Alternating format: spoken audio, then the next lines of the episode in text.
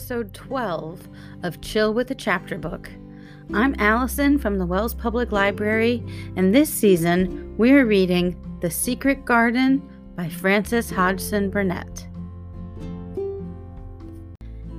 And the secret garden bloomed and bloomed, and every morning revealed new miracles. In the robin's nest there were eggs, and the robin's mate sat upon them, keeping them warm with her feather In the robin's nest there were eggs, and the robin's mate sat upon them, keeping them warm with her feathery little breast and careful wings. At first, she was very nervous, and the robin himself was indignantly watchful. Even Dickon did not go near the close grown corner in those days, but waited until, by the quiet working of some mysterious spell, he seemed to have conveyed to the soul of the little pair that in the garden there was nothing which was not quite like themselves, nothing which did not understand the wonderfulness of what was happening to them, the immense, tender, terrible, heartbreaking beauty and solemnity of eggs. If there had been one person in that garden who had not known through all his or her innermost being that if an egg were taken away or hurt, the whole world would whirl round and crash through space and come to an end. If there had been even one who did not feel it and act accordingly, there could have been no happiness even in that golden springtime air. But they all knew it and felt it, and the robin and his mate knew they knew it. At first, the robin watched Mary and Colin with sharp anxiety. For some mysterious reason, he knew he need not watch Dickon. The first moment he set his dew bright black eye on Dickon, he knew he was not a stranger, but a sort of robin without beak or feathers. He could not speak robin, which is a quite distinct language, not to be mistaken for any other. To speak robin to a robin is like speaking French to a Frenchman. Dickon always spoke it to the robin himself, so the queer gibberish he used when he spoke to humans did not matter in the least. The robin thought he spoke this gibberish to them because they were not intelligent enough to understand feathered speech. His movements also were robin.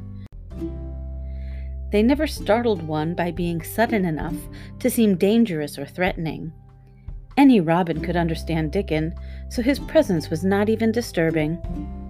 But at the outset, it seemed necessary to be on guard against the other two. In the first place, the boy creature did not come into the garden on his legs. He was pushed in on a thing with wheels, and the skins of wild animals were thrown over him. That in itself was doubtful. Then, when he began to stand up and move about, he did it in a queer, unaccustomed way, and the others seemed to have to help him. The robin used to secrete himself in a bush and watch this anxiously, his head tilted first on one side and then on the other. He thought that the slow movements might mean that he was preparing to pounce, as cats do. When cats are preparing to pounce, they creep over the ground very slowly the robin talked this over with his mate a great deal for a few days, but after that he decided not to speak of the subject because her terror was so great that he was afraid it might be injurious to the eggs. When the boy began to walk by himself and even to move more quickly, it was an immense relief. But for a long time, or it seemed a long time to the robin, he was a source of some anxiety. He did not act as the other humans did. He seemed very fond of walking, but he had a way of sitting or lying down for a while and then getting up in a disconcerting manner to begin again. One day the robin remembered that when he himself had been made to learn to fly by his parents, he had done much the same sort of thing. He had taken short flights of a few yards and then had been obliged to rest. So it occurred to him that this boy was learning to fly, or rather to walk. He mentioned this to his mate, and when he told her that the eggs would probably conduct themselves in the same way after they were fledged, she was quite comforted and even became eagerly interested and derived great pleasure from watching the boy over the edge of her nest, though she always thought that the eggs would be much cleverer and learn more quickly. But then she said indulgently that humans were always more clumsy and slow than eggs, and most of them never seemed really to learn to fly at all. You never met them in the air or on tree tops. After a while, the boy began to move about as the others did, but all three of the children at times did unusual things. They would stand under the trees and move their arms and legs and heads about in a way which was neither walking, nor running, nor sitting down. They went through these movements at intervals every day, and the robin was never able to explain to his mate what they were doing or trying to do. He could only say that he was sure that the eggs would never flap about in such a manner. But as the boy who could speak Robin so fluently was doing the thing with them, birds could be quite sure that the actions were not of a dangerous nature. Of course, neither the robin nor his mate had ever heard of the champion wrestler, Bob Haworth, and his exercises for making the muscles stand out like lumps. Robins are not like human beings. Their muscles are always exercised from the first, and so they develop themselves in a natural manner. If you have to fly about to find every meal you eat, your muscles do not become atrophied. When the boy was walking and running about and digging and weeding like the others, the nest in the corner was brooded over by a great peace and content. Fears for the eggs became things of the past. Knowing that your eggs were as safe as if they were locked in a bank vault, and the fact that you could watch so many curious things going on, made setting a most entertaining occupation. On wet days, the egg's mother felt even a little dull because the children did not come into the garden. But even on wet days, it could not be said that Mary and Colin were dull. One morning, when the rain streamed down unceasingly and Colin was beginning to feel a little restive, as he was obliged to remain on his sofa because it was not safe to get up and walk about, Mary had an inspiration. Now that I am a real boy, Colin had said, my legs and arms and all my body are so full of magic that I can't keep them still. They want to be doing things all the time. Do you know that when I waken in the morning, Mary, when it's quite early and the birds are just shouting outside and everything seems just shouting for joy, even the trees and things we can't really hear, I feel as if I must jump out of bed and shout myself. If I did, think what would happen. Mary giggled inordinately. The nurse would come running, and Mrs. Medlock would come running, and they would be sure you had gone crazy, and they'd send for the doctor, she said. Colin giggled himself. He could see how they would all look, how horrified by his outbreak, and how amazed to see him standing upright. I wish my father would come home, he said. I want to tell him myself I'm always thinking about it, but we couldn't go on like this much longer. I can't stand lying still and pretending, and besides, I look too different. I wish it wasn't raining today. It was then Mistress Mary had her inspiration. Colin, she began mysteriously, do you know how many rooms there are in this house? About a thousand, I suppose, he answered. There's about a hundred no one ever goes into, said Mary. And one rainy day I went and looked into ever so many of them. No one ever knew, though Mrs. Medlock nearly found me out. I lost my way when I was coming back, and I stopped at the end of your corridor. That was the second time I heard you crying.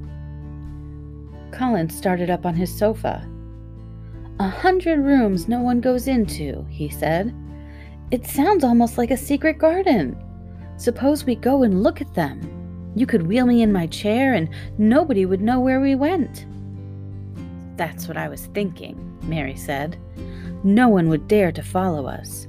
There are galleries where you could run. We could do our exercises. There is a little Indian room where there is a cabinet full of ivory elephants. There are all sorts of rooms. Ring the bell, said Colin. When the nurse came in, he gave his orders. I want my chair, he said. Miss Mary and I are going to look at the part of the house which is not used. John can push me as far as the picture gallery because there are some stairs. Then he must go away and leave us alone until I send for him again. Rainy days lost their terrors that morning. When the footman had wheeled the chair into the picture gallery and left the two together in obedience to orders, Colin and Mary looked at each other delighted. As soon as Mary had made sure that John was really on his way back to his own quarters below stairs, Colin got out of his chair. I am going to run from one end of the gallery to the other, he said, and then I am going to jump, and then we will do Bob Haworth's exercises. And they did all these things and many others. They looked at the portraits and found the plain little girl, dressed in green brocade and holding the parrot on her finger. All these, said Colin, must be my relations. They lived a long time ago. That parrot one, I believe, is one of my great, great, great, great aunts. She looks rather like you, Mary. Not as you look now, but as you looked when you came here. Now you are a great deal fatter and better looking. So are you, said Mary, and they both laughed. They went to the Indian room and amused themselves with the ivory elephants. They found the rose colored brocade boudoir and the hole in the cushion the mouse had left. But the mice had grown up and run away, and the hole was empty. They saw more rooms and made more discoveries than Mary had made on her first pilgrimage. They found new corridors and corners and flights of steps and new old pictures they liked and weird old things they did not know the use of. It was a curiously entertaining morning, and the feeling of wandering about in the same house with other people, but at the same time feeling as if one were miles away from them, was a fascinating thing. I'm glad we came, Colin said. I never knew I lived in such a big, queer old place. I like it. We will ramble about every rainy day. We shall always be finding new queer corners and things. That morning, they had found, among other things, such good appetites that when they returned to Colin's room, it was not possible to send the luncheon away untouched. When the nurse carried the tray downstairs, she slapped it down on the kitchen dresser so that Mrs. Loomis, the cook, could see the highly polished dishes and plates. Look at that, she said. This is a house of mystery, and those two children are the greatest mysteries in it. If they keep that up every day, said the strong young footman John, there'd be small wonder that he weighs twice as much today as he did a month ago. I should have to give up my place in time for fear of doing my muscles an injury. That afternoon, Mary noticed that something new had happened in Colin's room. She had noticed it the day before, but had said nothing because she thought the change might have been made by chance. She said nothing today, but she sat and looked fixedly at the picture over the mantel. She could look at it because the curtain had been drawn aside. That was the change she noticed. I know what you want me to tell you, said Colin after she had stared a few minutes. I always know when you want me to tell you something. You are wondering why the curtain is drawn back. I am going to keep it like that. Why? asked Mary. Because it doesn't make me angry anymore to see her laughing. I wakened when it was bright moonlight two nights ago and felt as if the magic was filling the room and making everything so splendid that I couldn't lie still. I got up and looked out of the window. The room was quite light, and there was a patch of moonlight on the curtain, and somehow that made me go and pull the cord. She looked right down at me as if she were laughing because she was glad I was standing there. It made me like to look at her. I want to see her laughing like that all the time. I think she must have been a sort of magic person, perhaps. You are so like her now, said Mary, that sometimes I think perhaps you are her ghost made into a boy. That idea seemed to impress Colin. He thought it over and then answered her slowly. If I were her ghost, my father would be fond of me. Do you want him to be fond of you? inquired Mary. I used to hate it because he was not fond of me. If he grew fond of me, I think I should tell him about the magic. It might make him more cheerful.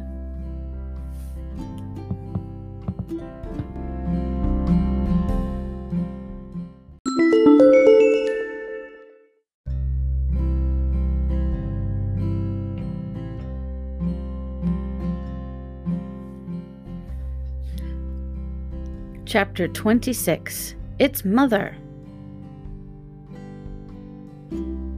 Their belief in the magic was an abiding thing. After the morning's incantations, Colin sometimes gave them magic lectures. I like to do it, he explained, because when I grow up and make scientific discoveries, I shall be obliged to lecture about them, and so this is practice.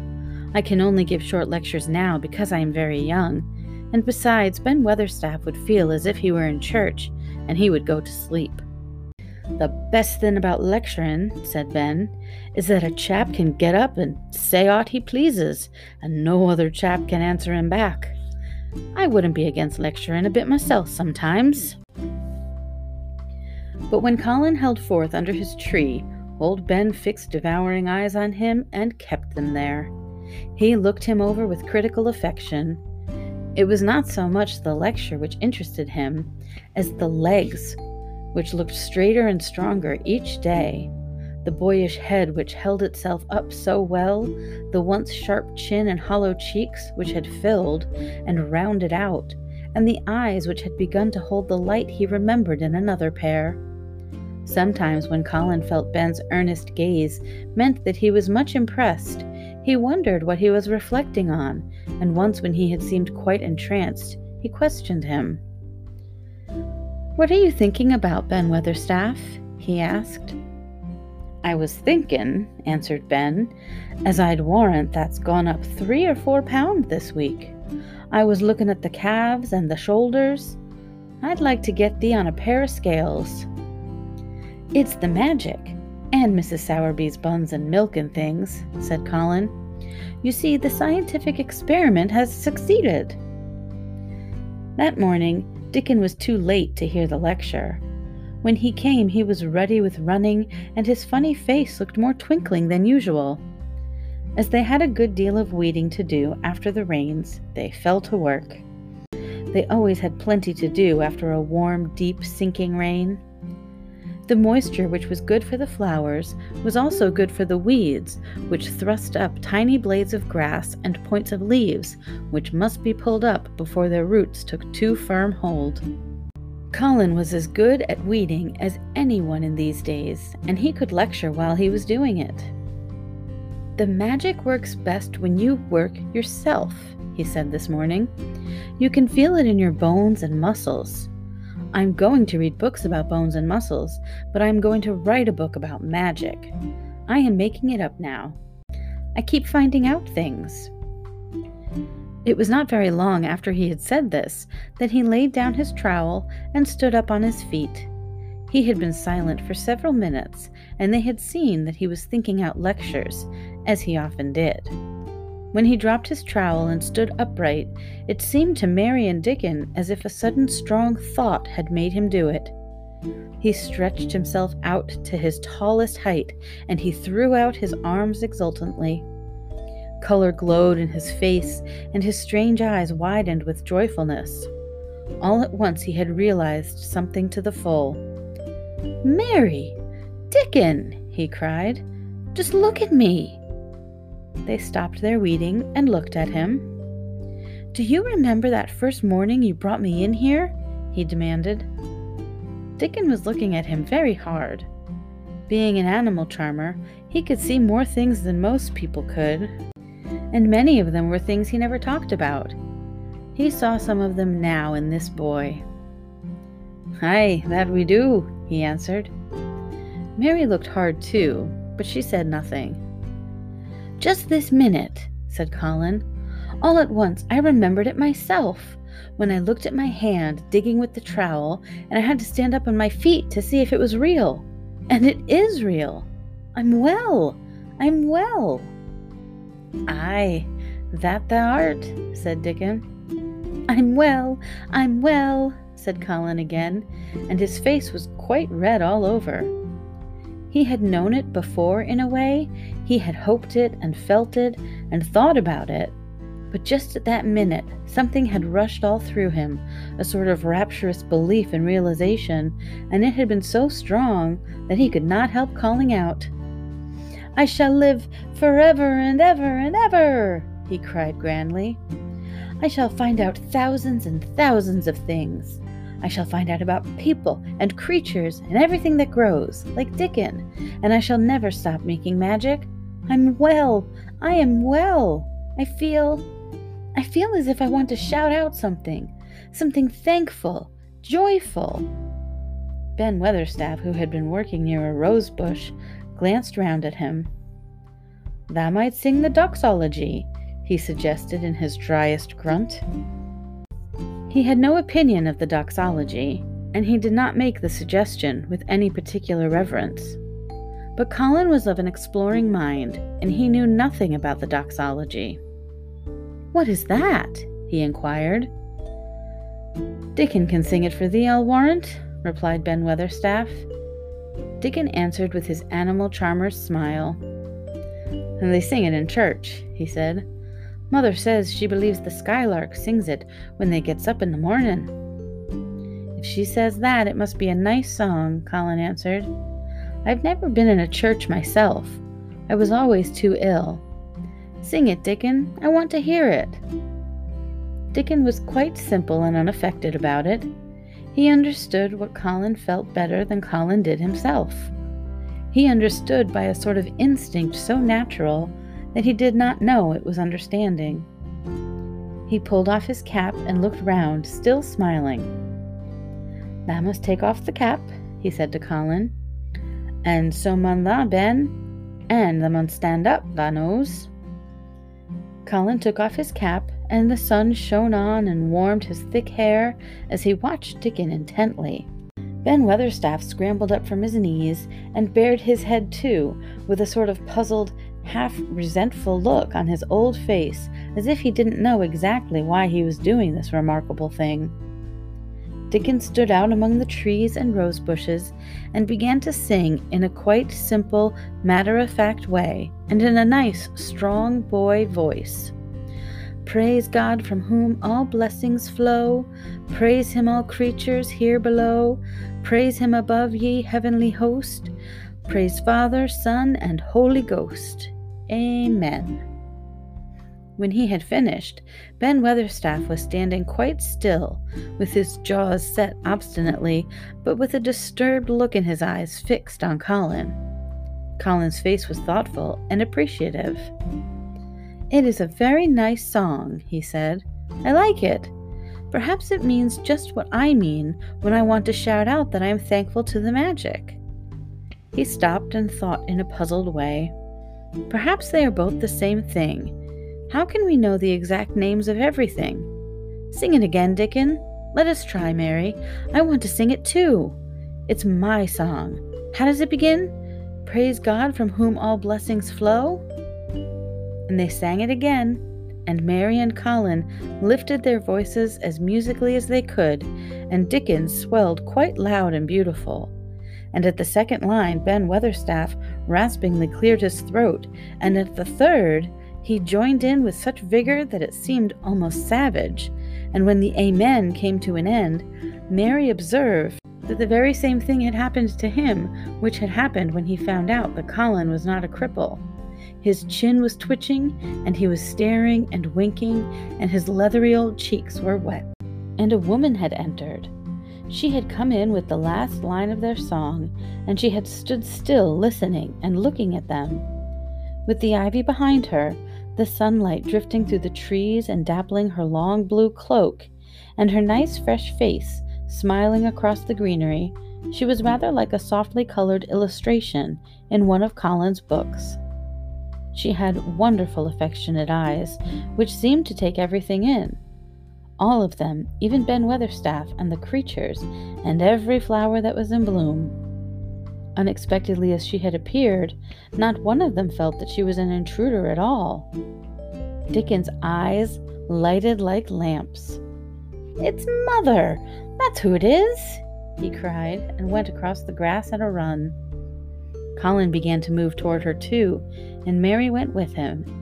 They both felt their pulses beat faster. It's Mother! Dickon said again when they met halfway. I knowed thou wanted to see her, and I told her where the door was hid.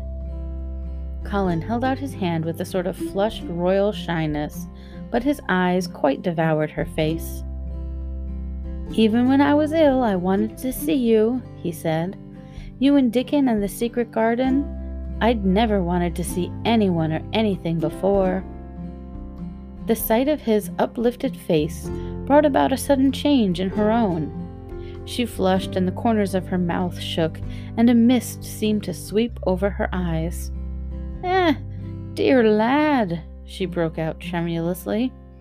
Eh, dear lad, as if she had not known she were going to say it. She did not say Mr. Colin, but just dear lad, quite suddenly. She might have said it to Dickon in the same way, if she had seen something in his face which touched her. Colin liked it. Are you surprised because I am so well? he asked. She put her hand on his shoulder and smiled the mist out of her eyes. Ay, that I am, she said. But thou'rt so like thy mother, thou made my heart jump. Do you think, said Colin a little awkwardly, that will make my father like me? Ay, for sure, dear lad, she answered, and she gave his shoulder a soft, quick pat. He mun come home, he mun come home. Susan Sowerby, said Ben Weatherstaff, getting close to her. Look at the lad's legs, wilt ya? They was like drumsticks I stockin' two months ago, and I heard folks tell as they was bandy and knock-kneed both at the same time. Look at 'em now. Susan Sowerby laughed a comfortable laugh. They're going to be fine, strong lads' legs in a bit, she said. Let him go on playing and working in the garden and eating hearty and drinking plenty of good sweet milk, and they'll not be a finer pair in Yorkshire. Thank God for it. She put both hands on Mistress Mary's shoulders and looked her little face over in a motherly fashion. Ah, thee too, she said. Thou'rt growing nearly as hearty as our Lisbeth Ellen. I'll warrant thou'rt like my mother, too. Our Martha told me, as Mrs. Medlock heard, she was a pretty woman. Thou'lt be like a blush rose when thou grows up, my little lass. Bless thee. She did not mention that when Martha came home on her day out and described the plain, sallow child, she had said that she had no confidence whatever in what Mrs. Medlock had heard. It doesn't stand to reason that a pretty woman could be the mother of such a foul little lass, she said obstinately. Mary had not had time to pay much attention to her changing face. She had only known that she looked different and seemed to have a great deal more hair and that it was growing very fast. But remembering her pleasure in looking at the Mem Sahib in the past, she was glad to hear that she might some day look like her. Susan Sowerby went round the garden with them and was told the whole story of it and shown every bush and tree which had come alive. Colin walked on one side of her and Mary on the other. Each of them kept looking up at her comfortable, rosy face, secretly curious about the delightful feeling she gave them, a sort of warm, supported feeling. It seemed as if she understood them as Dickon understood his creatures. She stooped over the flowers and talked about them as if they were children. Soot followed her and once or twice cawed at her and flew upon her shoulder as if it were Dickon's. When they told her about the robin and the first flight of the young ones, she laughed, a motherly little mellow laugh in her throat. I suppose learning 'em to fly is like learning children to walk, but I'm feared I shall be all in a worrit if mine had wings instead of legs, she said. It was because she seemed such a wonderful woman in her nice moorland cottage way that at last she was told about the magic. Do you believe in magic? asked Colin after he had explained about Indian fakirs. I do hope you do. That I do, lad, she answered. I never knowed it by that name, but what does the name matter? I warrant they call it a different name in France and a different name in Germany. The same thing as set the seeds swellin' and the sun shinin' made thee a well lad, and it's the good thing. It isn't like us poor fools as think it matters if us is called out of our names. The big good thing doesn't stop to where it, bless thee. It goes on making worlds by the million, worlds like us. Never thee stop believin' in the big good thing and knowin' the world's full of it. And call it what thou likes. Thou wert singin' to it when I come into the garden. I felt so joyful, said Colin, opening his beautiful, strange eyes at her. Suddenly I felt how different I was, how strong my arms and legs were, you know, and how I could dig and stand, and I jumped up and wanted to shout out something to anything that would listen. The magic listened when thou sung the doxology. It would ha' listened to anything thou'd sung. It was the joy that mattered. Eh, lad, lad, what's names to the joy maker? And she gave his shoulders a quick, soft pat again. She had packed a breakfast which held a regular feast this morning, and when the hungry hour came and Dickon brought it out from its hiding place, she sat down with them under their tree and watched them devour their food, laughing and quite gloating over the appetites. She was full of fun and made them laugh at all sorts of odd things. She told them stories in broad Yorkshire and taught them new words. She laughed as if she could not help it when they told her of the increasing difficulty there was in pretending that Colin was still a fretful invalid. You see, we can't help laughing nearly all the time when we are together, explained Colin, and it doesn't sound ill at all. We try to choke it back, but it will burst out, and that sounds worse than ever. There's one thing that comes into my mind so often, said Mary and I can scarcely ever hold in when I think of it suddenly. I keep thinking, suppose Colin's face should get to look like a full moon. It isn't like one yet, but he gets a tiny bit fatter every day, and suppose some morning it should look like one? What should we do? Bless us all. I can see thou has a good bit of play acting to do, said Susan Sowerby. But thou won't have to keep it up much longer. Master Craven'll come home. Do you think he will? asked Colin. Why? Susan Sowerby chuckled again. I suppose it'd not break thy heart if he found out before thou told him in thy own way, she said. Thou's laid awake nights planning it. I couldn't bear anyone else to tell him, said Colin. I think about different ways every day. I think now I just want to run into his room. That'd be a fine start for him, said Susan Sowerby. I'd like to see his face, lad. I would that. He mun come back. That he mun. One of the things they talked of was the visit they were to make to her cottage.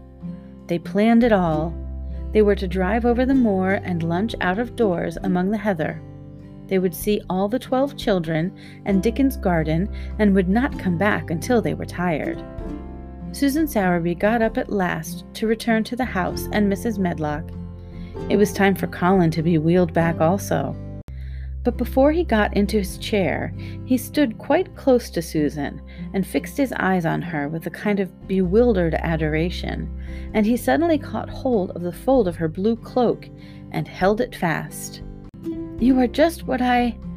what I wanted, he said. I wish you were my mother as well as Dickon's.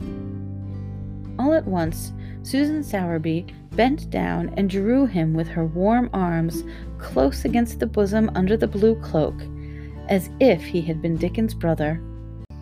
The quick mist swept over her eyes. Ah, dear lad, she said. Thy own mother's in this here very garden, I do believe. She couldna keep out of it. Thy father mun come back to thee. He mun.